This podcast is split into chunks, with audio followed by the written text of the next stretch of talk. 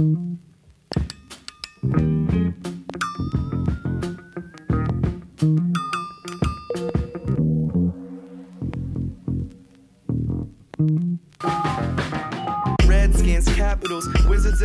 Wizards, and the Nationals. Repping for my teams because I stay loyal to the capital. Drop me off Welcome back to another episode of District Divided. I'm your host, Amit Singh. If you enjoy the podcast, please follow me at District Divided on Twitter. Got the same Instagram handle, and then there's a Facebook group and page called District Divided. Hope you're all doing well today. On the docket, I've got an interview with Emma Johnson, an NWSL expert. Good friend of mine went to school without walls as well. She's going to be talking about the NWSL, a little bit about the spirit, but it's generally a deep dive on the entire league, the National Women's Soccer League. And outside of that, we're just going to do a quick State of the Union roundup on the teams in DC. And that's about it for today's episode. It's short and simple. Kick back, relax, and enjoy. Here comes the interview with Emma Johnson. Joining me now to talk about the NWSL, the National Women's Soccer League, is a good friend of mine who is a huge women's soccer fan. She played in high school, she played club at Davidson, and she's here with us now. And actually, the creator of the very first District Divided logo for those of you uh, first day guys, um, Emma Johnson. Emma, how are you doing today? Hi, I'm at first time, long time. Glad to be here. Excited to be on the podcast. Perfect, perfect, and thanks for you know thanks for coming on and talking about the NWSL, which I honestly feel like does not have enough exposure. I'm a huge soccer fan, and I honestly didn't know much about it until I started digging in a little bit more. And I'm hoping that you will be able to further, you know, enlighten us on you know the various players and how the Challenge Cup is going. So let's just get straight into it. Once again, just some background information for everybody. Uh, the NWSL has been around since 2012, and there are nine teams in it so far. The champions have been the Portland Thorns and FC Kansas City, now known as the Utah Royals. They've each won it twice. And the North Carolina Courage are dominant. They have won the last three times. Those teams have also won the NWSL Shield Awards, awarded to the team's regular season champion. So these teams have just been killing it since 2012. So, Emma, why don't we talk about not the teams, but the individuals, the people that'll draw you to watch the Challenge Cup this year? which you could see on CBS All Access. Yeah, and I think it's just such an exciting time for uh, women's soccer right now, especially for the league. I mean, these teams are just so exciting to watch, and it's so far been a really exciting Challenge Cup with, um, yeah, just lots of uh, big players. And, you know, for everyone who followed along, of course, with the uh, World Cup that was last year, and you know really got attached to some players. A lot of your favorite players are playing in the Challenge Cup right now. They a lot of them play on um, a ver- various NWSL teams. So you know some highlights especially are Lynn Williams, who plays forward for the North Carolina Courage. She's scored uh, three goals so far this tournament, just been totally dominant up top, and uh, their teams are really having a hard time uh, defending her, so she's been really fantastic. Lindsey Horan plays for the Portland Thorns uh, and is just had some incredible headers, including this lovely, lovely header goal a few days ago. And so those two, in terms of just players who you might already know, are would definitely keep an eye out on. In terms of there's some other players as well who just have been able to use this Challenge Cup as a way to um, show what they can do, which I think is really exciting. A lot of rookies are getting the chance to show their stuff in this 2020 season when maybe they wouldn't have been able to, um, yeah, get the chance if they hadn't been able to pull this tournament together. Uh, one of them is actually a total rookie. This Challenge Cup is her professional debut. Her name's Bella Bixby, and she's a goalie for the Thorns, the Portland Thorns, and she just has had some incredible saves right from uh, the uh, very beginning in these first few games against the Spirit, she just had you know these incredible diving saves, um, and so I think she's definitely one to watch out for. I'd also look for Shea Groom, who plays for the Houston Dash. She's been in the NWSL for a few years now, and just had this insane header against the Reign the other day, where she was in the air for just like five seconds and just like had this massive header uh, header goal that was incredible. So yeah, those are just a few I think right off the bat of players to keep an eye out for. Awesome. And, you know, the Washington Spirit actually play the Houston Dash this Sunday, so you can definitely yep. look out for her. And then speaking about Lynn Williams, uh, if you've watched any Washington Spirit games, you've probably watched the one against the North Carolina Courage. She scored both of those uh, in a yep. 2 0 win. And then Lindsey Horan is dominant. I want to say she scored as well against the Spirit.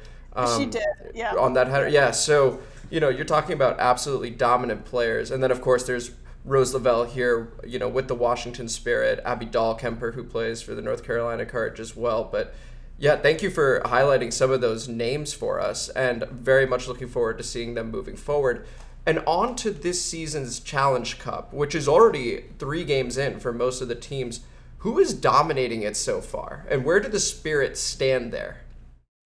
Yeah, well, as you mentioned in the very beginning, the Courage are just such a strong team. They really are the team to be. And I think, based on what I've read and heard from other podcasts and uh, articles that are out right now with interviews from these players, the Courage is also just the team that all the other teams are chasing right now. So um, I think they're definitely uh, the team to beat in this tournament. Um, they just have such a deep line of players on their bench, on their field.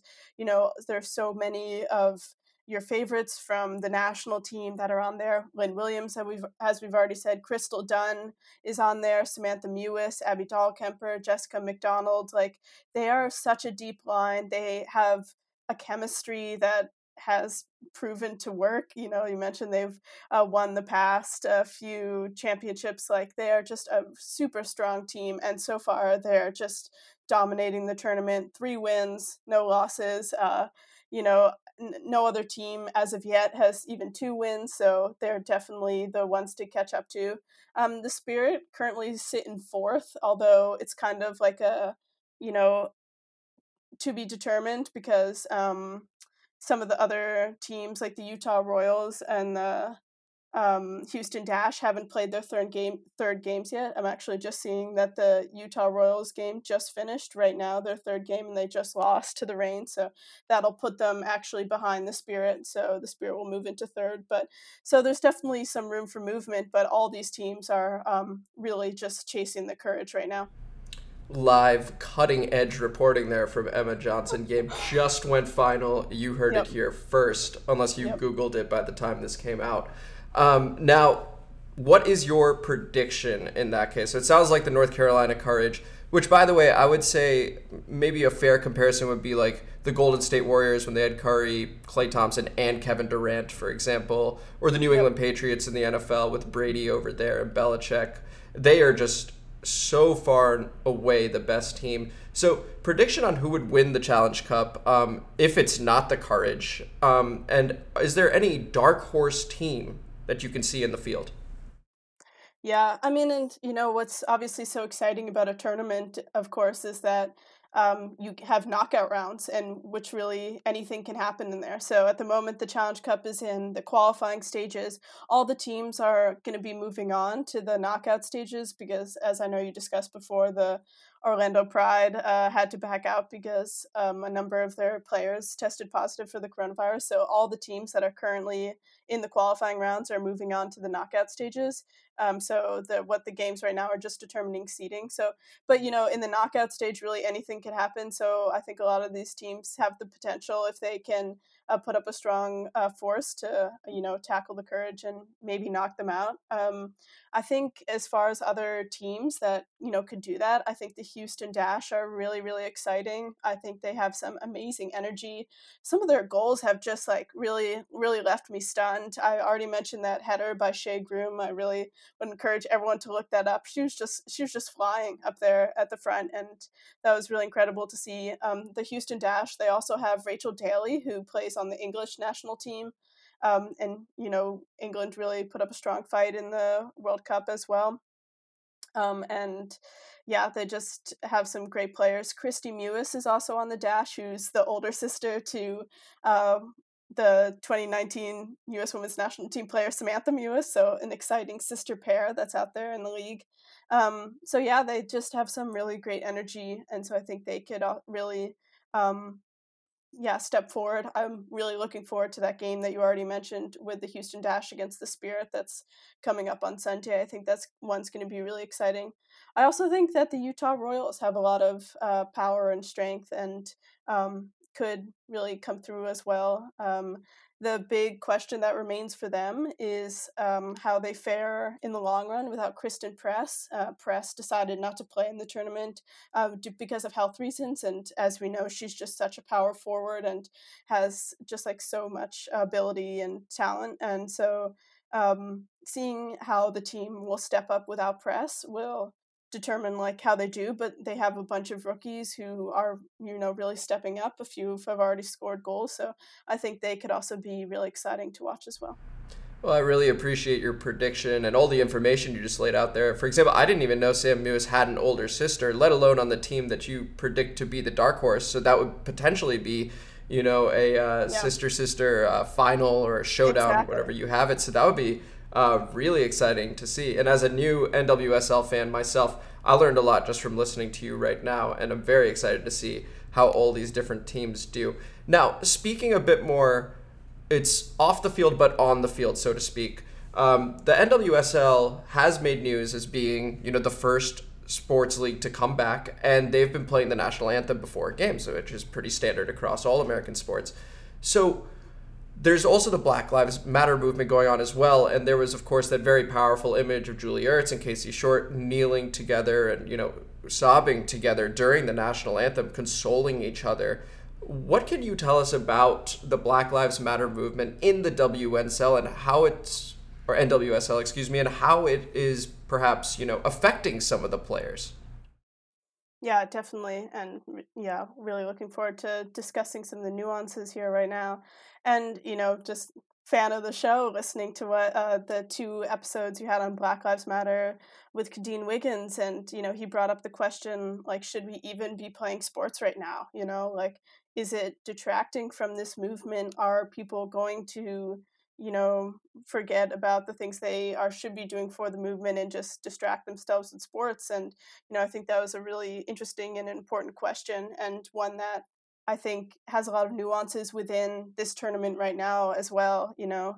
A lot of the uh, there are a lot of been a lot of articles uh, from journalists who cover women's soccer about these issues and you know i'm just going to be like talking about some of the points they brought up as well but you know uh, so there's one journalist who um, does a lot of freelance for women's soccer on the equalizer and some other platforms bria felicien and she talked with a couple of uh, nwsl players who are black and just to talk about their experiences uh, darian jenkins from the ol reign um, especially and just talking about like what it's like to um, like have all of this weight on you right now as an athlete as a player and still having to take the take the field and play like with um, the same talent that you know they are expected to be playing with and that's a that's a big burden you know like you are required to be there mentally be there physically and that can be really challenging especially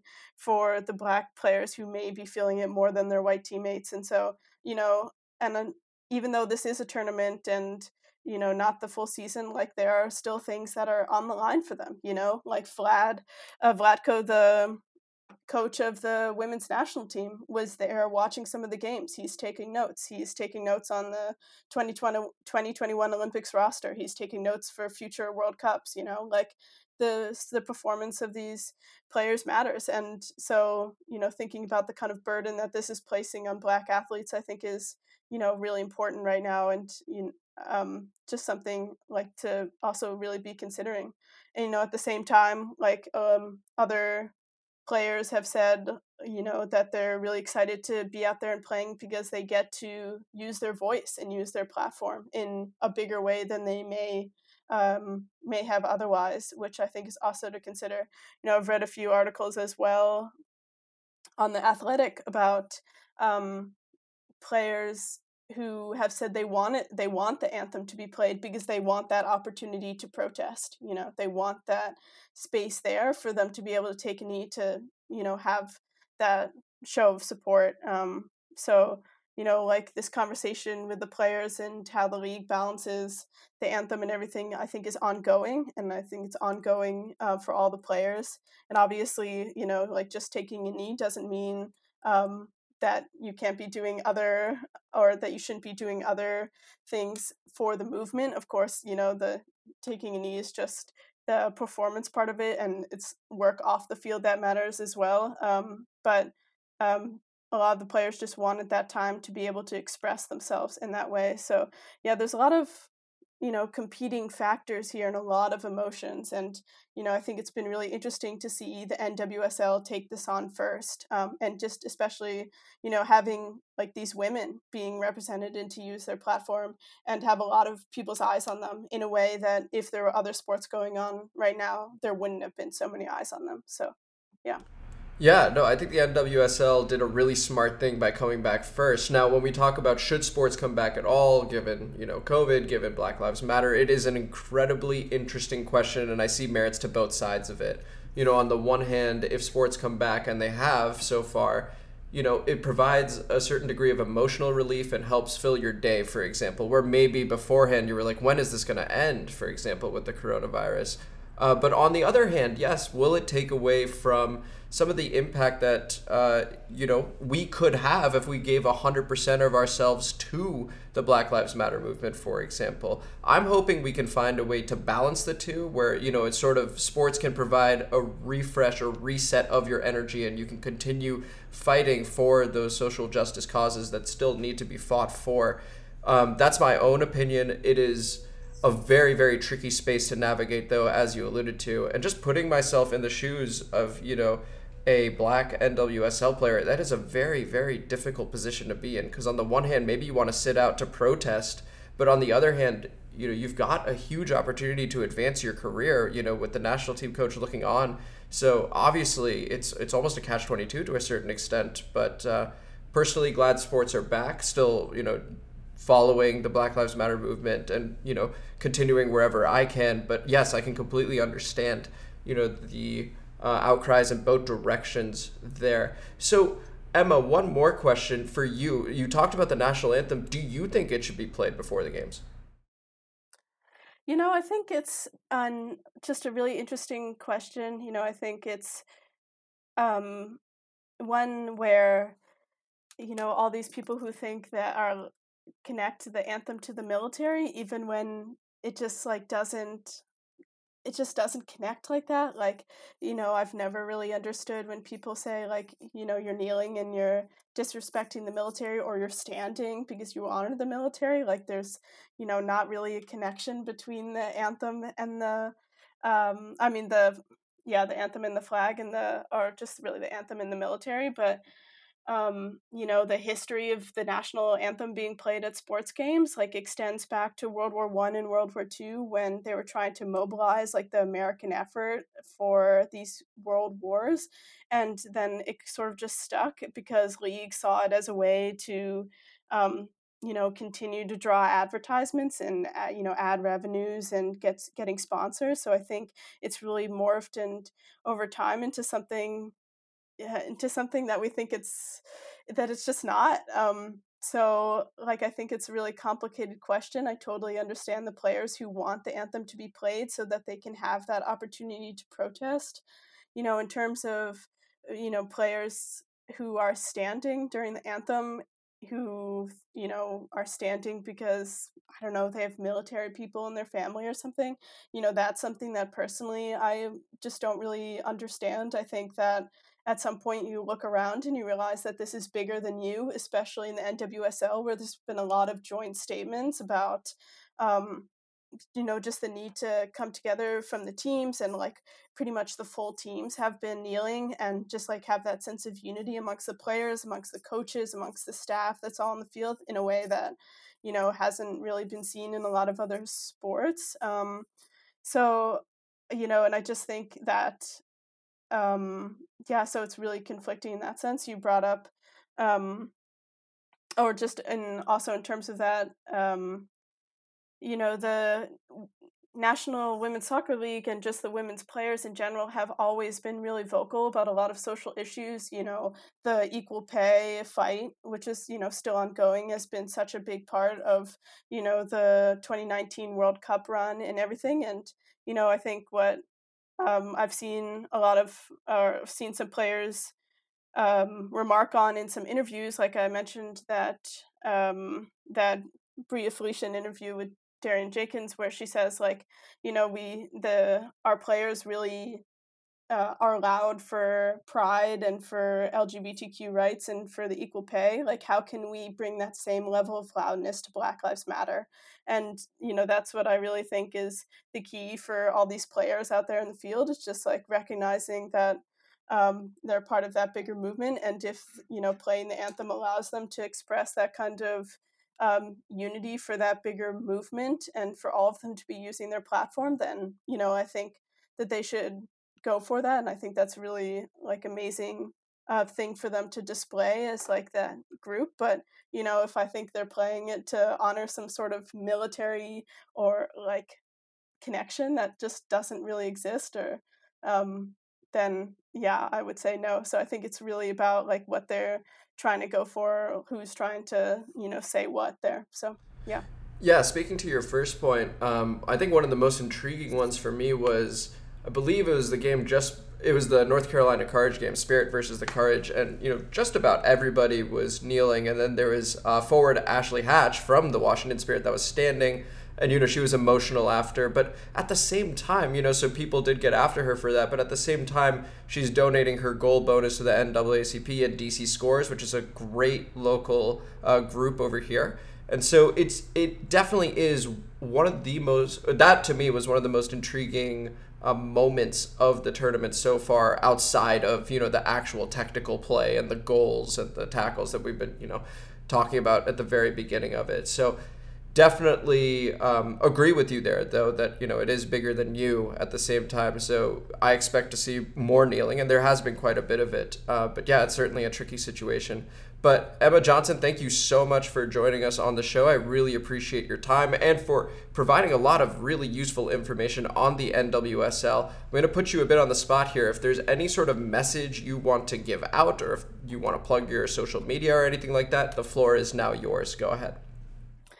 Thanks. I think I'll just yeah end with you know discussing about what the rest of this tournament is going to look like. You know, the games are ongoing until the end of July. The final is on July 26th.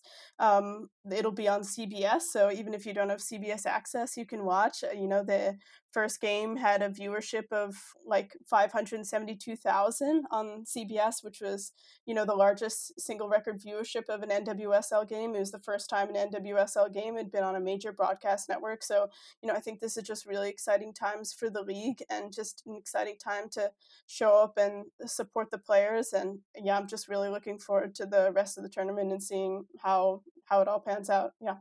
Perfect. Looks like women's sports is moving in the right direction, and I hope it continues to do so. Emma, once again, thank you so much for your time today. Thanks, Amit.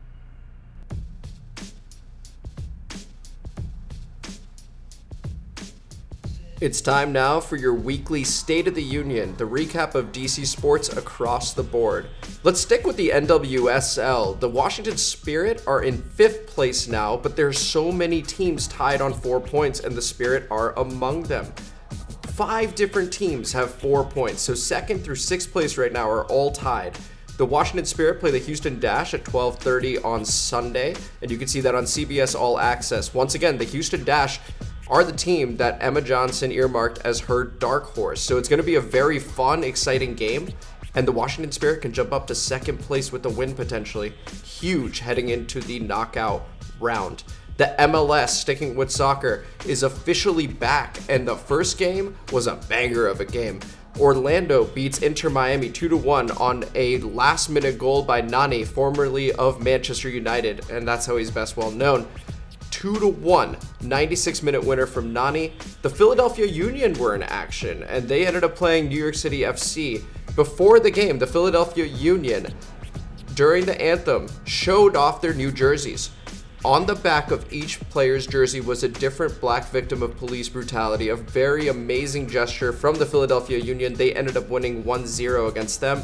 And in DC United's group, Group B, New England and Montreal kicked it off, and the New England Revolution won 1 0, taking a three point lead in the group. But when you add it to the regular season standings, that means the New England Revolution now are at four points, Montreal Impact are at four points, Toronto FC at four points, DC United at three points.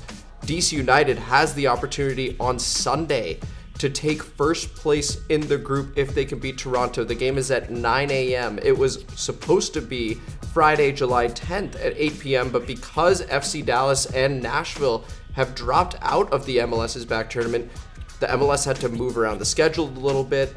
And here we are with a 9 a.m. game on Sunday. So double header, Spirit 12:30, DC United 9 a.m full of soccer on Sunday. Switching over to basketball, the WNBA, Elena Delle Donne and Tina Charles may not be playing this season. They're waiting to hear from doctors to see if they can get medical exemptions. They are potentially higher risk for COVID. They do not have it. They're not sick at this time. They're just trying to get more information about whether it's safe for them to play or not. Hopefully, they can and it is safe for them to play. It would be a huge blow to the Washington Mystics, but we'll see what happens there. I'll keep you all updated. On to the NBA, the Washington Wizards. They're missing a lot of players. Bradley Beal, you might have heard of him, is out with a shoulder injury, so he will not be playing in Orlando. Thomas Bryant, Gary Payton Jr., they are also missing because they tested positive for COVID, and Garrison Matthews is missing at least the start of it due to personal reasons. So this gives Golden Boy Rui Hachimura a golden, golden opportunity to go on an eight game win streak and take us to an NBA championship. Rui, it's on you, buddy. We're all pulling for you. And now moving on to the NFL. You may have heard about this, but you also could be living under a rock. I'm not sure. The Washington Redskins are likely no longer going to be called the Washington Redskins the name looks like it's going to change. Dan Snyder is still in control of the situation, obviously, so ultimately it's up to him. But there is increased pressure across the board FedEx, Nike, external public pressure. It's everywhere. And it looks like there's increased momentum that it is going to change. So we'll see. The Red Wolves actually seems to be the name that is taking over. And a lot of the public, there was a Washington Post poll that came out saying around 40% of people love the name Red Wolves. Red Tails finished in second place over there. We'll see what the name becomes. And now, on to the question you all are asking yourselves Is the intro music going to change on District Divided? The answer is I don't know. I think it would probably have to. I'm going to be talking to Polly Polo about that, see if we can get him some studio time. So, more on that as that story develops. And onto the NHL, still shrouded with uncertainty. Hard to know what's going to happen there. There's still the public saying maybe we shouldn't do this. They're still picking their hub cities. Just a lot of uncertainty overall. So, once again, I'll keep you updated on that front. But as of right now, nothing new to report there. And that is a nice quick wraparound and the end of your State of the Union. That's going to wrap up this week's episode. Once again, a special thanks to Emma Johnson for joining the show and for talking to us about the NWSL, breaking it all down for us who she thinks will win, who are dark horses, the Black Lives Matter movement, how the players are affected by that, what the NWSL is doing about that. It was a very fun interview to do. So, once again, Emma, thank you so much for your time. And your State of the Union, once again, probably the biggest topic is the Redskins name change. We're going to see and monitor how that goes. Might even do an episode with Polly Polo, just where we just throw around some silly names. If anybody else wants to get in on that, please let me know. And in the meanwhile, just speaking of Polly Polo, it's your time to shine, baby. Take us out. I spent my whole damn life in the city. Anywhere I go, DC's coming with me. I spent my whole damn life in the city. I can go for broke, but the capital is in me. I spent my whole damn life in the city. Anywhere I go, DC's coming with me spent my whole damn life in the city. I could go for broke, but the capital is in me.